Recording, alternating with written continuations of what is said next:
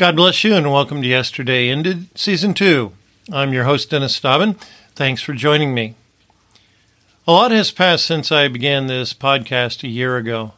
Hopefully, we have all grown in our walk with the Lord and in understanding who we are before Him. To recognize our core identity as His beloved children in whom He is well pleased is paramount to the victory over our past. We live from His love, not to His love. I have endeavored in this podcast to help us all think about what we're thinking about. Today, I want to revisit the foundation of our study the truth that yesterday has ended, and our yesterday ended with it, and we can start anew. All our sins have been paid for and wiped away. Would you like to live as a new creation whose old things have passed away and behold, all things are become new, then please join me and give a listen.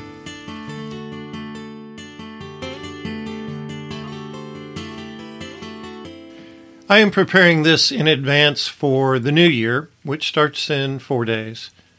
January 1st will mark the beginning of 2022, while December 31st marks the end of 2021. There is a beginning and there is an end. Recognizing these moments helps bring organization to our lives.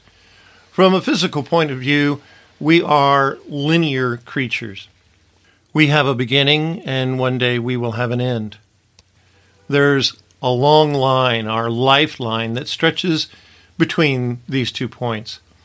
All those elements in between make up the sum of who we are to one degree. They are the sum of our experience but they do not necessarily show the sum of who we are, for that goes beyond the tickings of a clock or the pages of a calendar. For in truth, we are eternal beings. We are beloved children of God in whom He is well pleased. God inhabits eternity. He sees all time in one moment, so to speak. For us, with our linear lives, we can only be in one place at a time and we must choose where we are. Unfortunately, at times we choose to relive our past and not recognize the freedom that we have to live in the present. Our past need not define us. We must learn that yesterday ended and we can lay it to rest. I am now free to become who I am now, free, because yesterday ended and my yesterday ended with it and the lie of the box was unpacked. No walls or barriers box me. The truth about me is about me to hold me up, so no longer is there a hold up to becoming who I am now, free. Chains broken and chains abandoned, freedom acquired and freedom retained. The ability to walk and not be blocked has been given to me. This is the way I lay it to rest. Yesterday ended. Words spoken and words believed, my heart awoke and my heart agreed that the ability to dance and have a new chance has been given to me. This is the way I lay it to rest. Yesterday ended. Lies exposed and lies deposed. Traumas healed and traumas forgotten. The ability to rejoice and hear his voice has been given to me. This is the way I lay it to rest. Yesterday ended. I lay it to rest. Yesterday ended and I stay in his rest. Yesterday ended.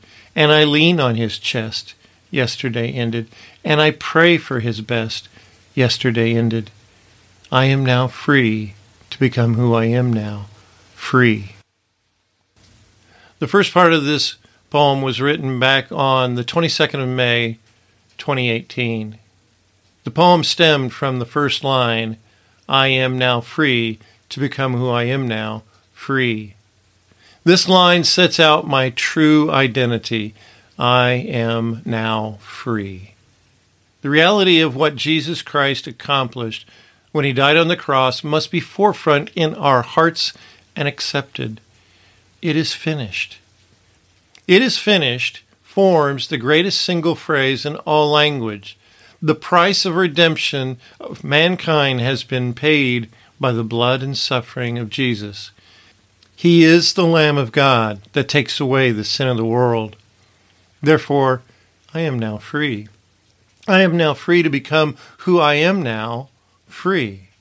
What Christ has done has been to invite us into salvation and reconciliation with the Father. It is our job, our response to the invitation, to believe and receive and live in that truth. I am perfect in the sight of the Father because of the blood of Jesus. I am cleansed by the blood, but many times in my life I have lived in doubt, worry, and fear. I have, by my actions, denied that I am now free. I lived with haunting words that kept me trapped in unbelief. Those haunting words were lies, but for years I listened to them. What are you listening to? What words define who you are? What words bring forth your behavior? Do you really believe that you are now free to become all that Christ has made you, which is free? Once a bill has been paid, it should be stamped null and void.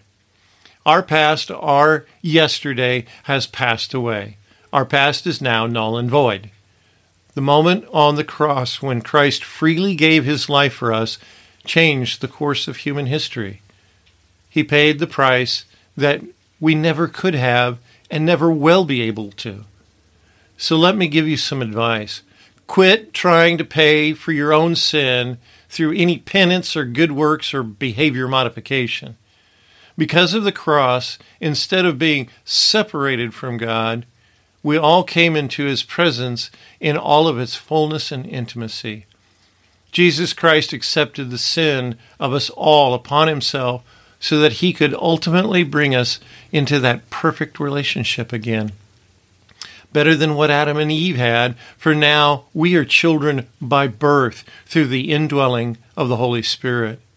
We truly are a new creation in Christ, and old things are passed away, and behold, all things are become new.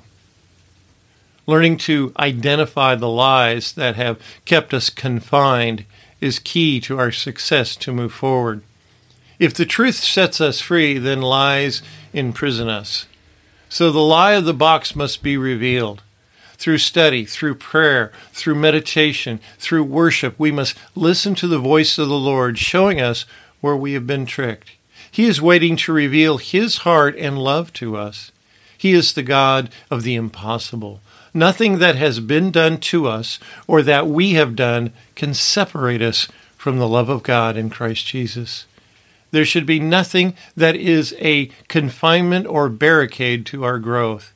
We do not live outside the box. We have come to realize that there is no box. Ephesians 6 speaks of the armor of God. One of the first pieces of armor is to have our loins girt about with truth. Our loins are the center of movement and power in the human body. Our strength comes from our loins. The strength of a wrestler or a martial artist comes from the loins. We are instructed to have loins girt about with truth. Truth gives us strength. Truth is what frees us. Of all the counseling I have ever had, the greatest is the type that helps me rebuild my brain with the truth of God's Word. All counseling and therapy must eventually come to expose what we are thinking about ourselves. What is our mindset? What are the foundational principles from which we believe and behave? Truth should be that which sets our beliefs. Belief should be what motivates our behavior, and our behavior then determines our emotion. But all too often we live in reverse, where our emotions determine our behavior and our behavior determines our beliefs. And instead of having a perception of the truth, we have deception. When I allow myself to think that I am a sinner and that I am tainted and that God doesn't love me, I am denying the work of Jesus. I hate when I do that. We need to come into the belief of our core identity as beloved children in whom God is already well pleased. Then we are freed from a religious, performance based relationship with God. From a performance point of view, we will never be worthy enough to stand in His presence. It is only by the blood of Jesus that we have a right to approach the throne of grace and be in the presence of the Father. Jesus brought us into the family. You are a child, not a servant. The prodigal son tried to relinquish his sonship because his behavior had been bad. He was willing to be identified solely as a servant, but the father would not allow it. He accepted his son back fully and reinstated him in the family. You are God's child, his beloved child, in whom he is well pleased. The work of Jesus is the truth. Our work should flow out of the realization of God's love for us. We're not doing it to obtain his love, but because we already are loved. Our stumbling comes when we look at ourselves instead of keeping our eyes upon Jesus and the Father. And we have an ever present enemy who endeavors to whisper in our ears that we're not doing it right, or we're not doing it enough, or we're not doing it at all. I tend to hold an image in my mind that I am a three year old little boy who is innocent of the ways of the world and is totally dependent upon his father. I am his beloved son in whom he is well pleased, not because I've done something. I'm three years old. What can I do? I rest in my father's arms and look to my big brother Jesus to show me how to walk with the Father. The emphasis shifts off of me and my deeds and totally unto Jesus and the Father.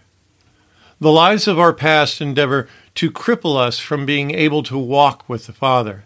They block us from seeing the truth of an already perfect relationship. As the Father walked with Adam and Eve in the cool of the day in the garden, the Father wants to walk with us. He created all that we know so that we could know Him and come to love Him and be loved by Him.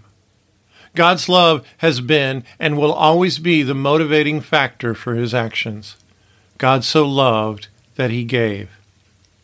And He hasn't stopped giving or loving. We must come to realize we have been given a chance to dance and to rejoice and hear His voice. Our past does not define us. The truths of God's Word defines us. We are His children, and as such, we are holy called saints. He has poured His Spirit upon us and given us a new birth, a new life. The Word of God is our sword. We must use it to defend ourselves from the lies of our past. How much of God's Word do you have stored within your heart? Are you quick to respond to the challenges with the truth, or do you allow the haunting and taunting words of your past to move you away from the Father and His Son, Jesus? When a doubt arises, do we take that lie and bring it into the obedience of Christ? We cannot allow ourselves to become complacent.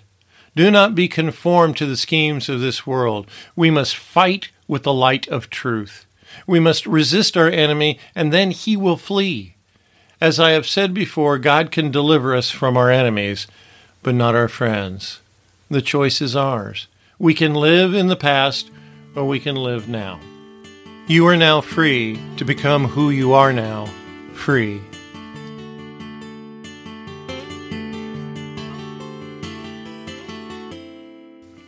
This episode begins a second season that I pray will continue to bring you keys to living in freedom. The truth of 2 Corinthians 5:17 that we are in Christ and therefore a new creation, old things are passed away, Behold, all things are become new, is the theme of my podcast. And it should be the theme of our lives. Our past has passed away, just as 2021 is now passing away. Perhaps it's time for us all to do those wonderful New Year's resolutions. Let us resolve to walk free from the past. Let us resolve to walk as a beloved child of God. Let us resolve to be loosed from doubt, worry, and fear. Let us resolve to establish new habits of worship and prayer and meditation and reading of the Scripture. Let us resolve to be hungry for the things of God and not let the appetites of this world control us. One thing I have resolved for this new year is to expand my territory by porting the audio of my podcast onto YouTube. I also want to post my poems on Instagram. Please keep these things in your prayers. And as always, if you have a prayer request, I would love to pray with you.